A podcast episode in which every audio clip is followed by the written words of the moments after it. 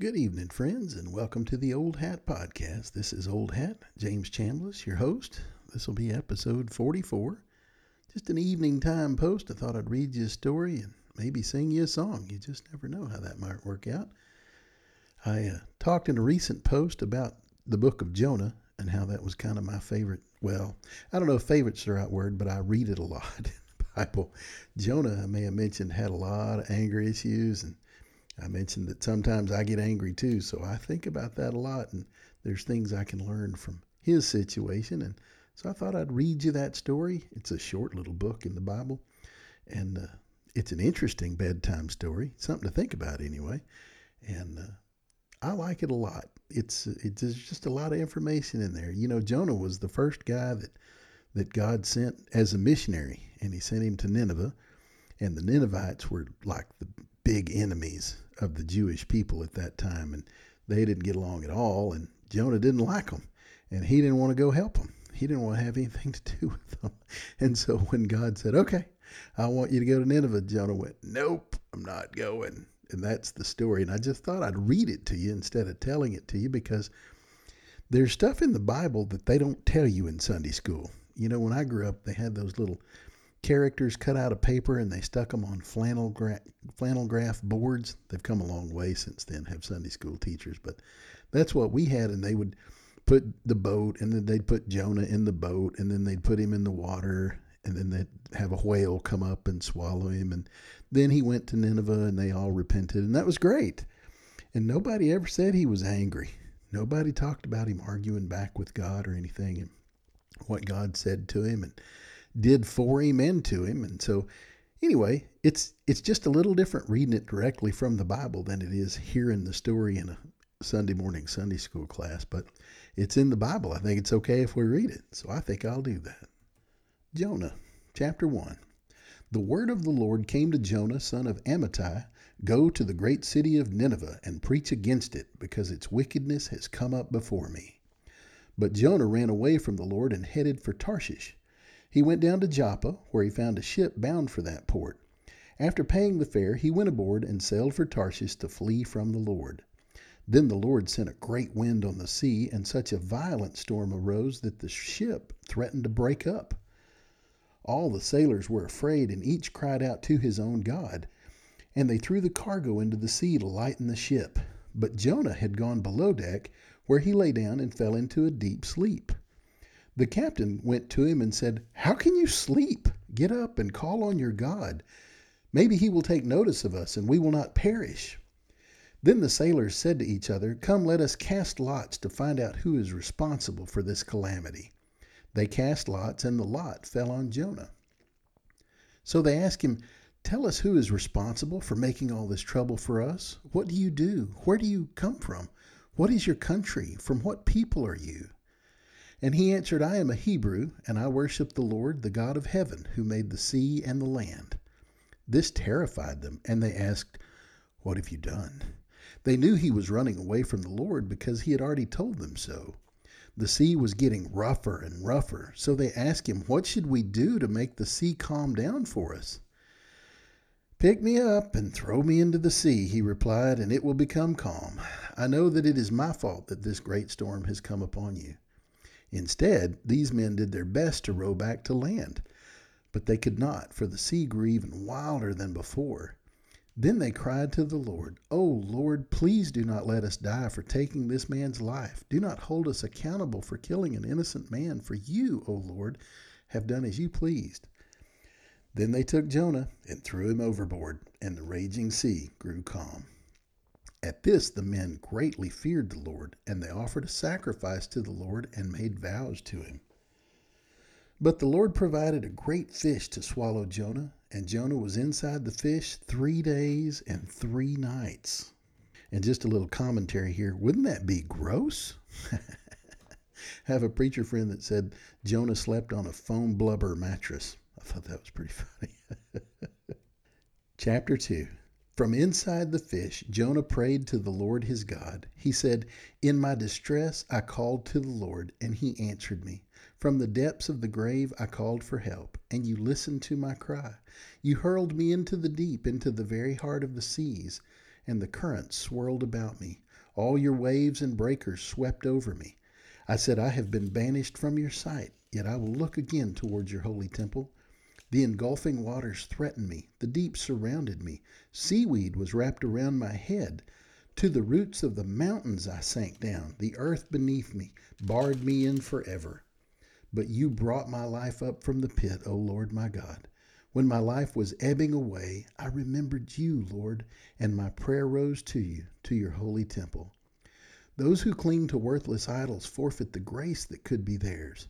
But I, with a song of thanksgiving, will sacrifice to you. What I have vowed, I will make good. Salvation comes from the Lord.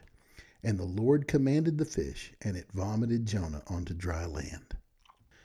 And I annoy, I annoy a lot of people by saying that sometimes salvation looks like fish vomit, because Jonah was saved, but it was pretty gross to be vomited up by a fish, I'm thinking. Chapter three.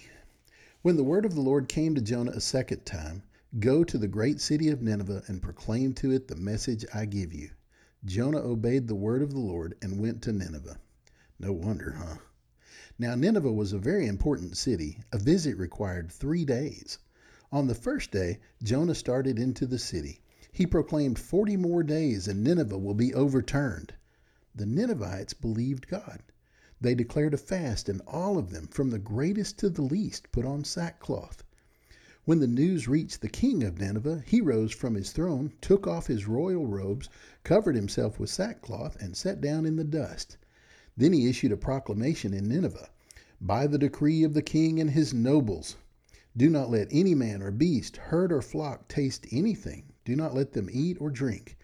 But let man and beast be covered with sackcloth.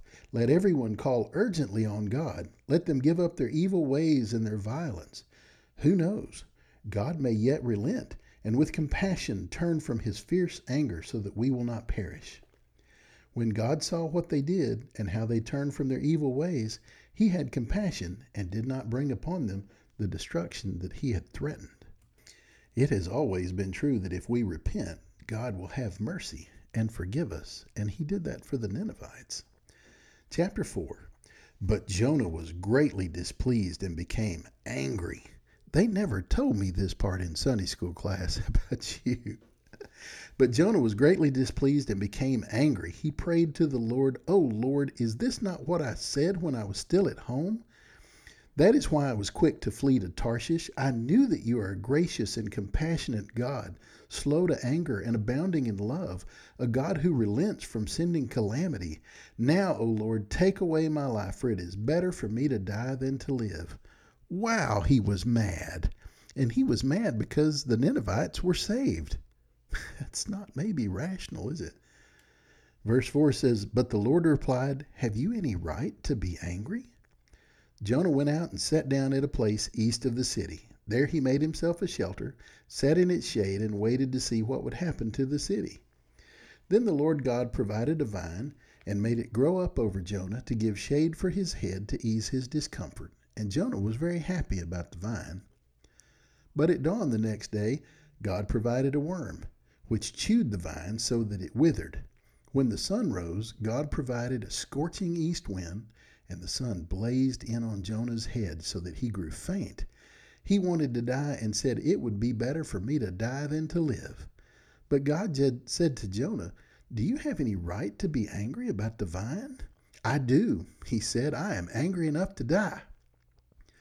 But the Lord said, you have been concerned about this vine, though you did not tend it or make it grow. It sprang up overnight and died overnight. But Nineveh has more than one hundred twenty thousand people who cannot tell their right hand from their left, and many cattle as well. Should I not be concerned about that great city? See, I don't think Jonah wanted Nineveh to be saved. He wasn't happy about that at all because he didn't like those people. That's not very, as it turns out, that's not a very godly perspective, is it? Because God loved them enough to send them Jonah? What a weird guy to send, right? Hey, you hate these people. I'm going to send you to tell them the good news.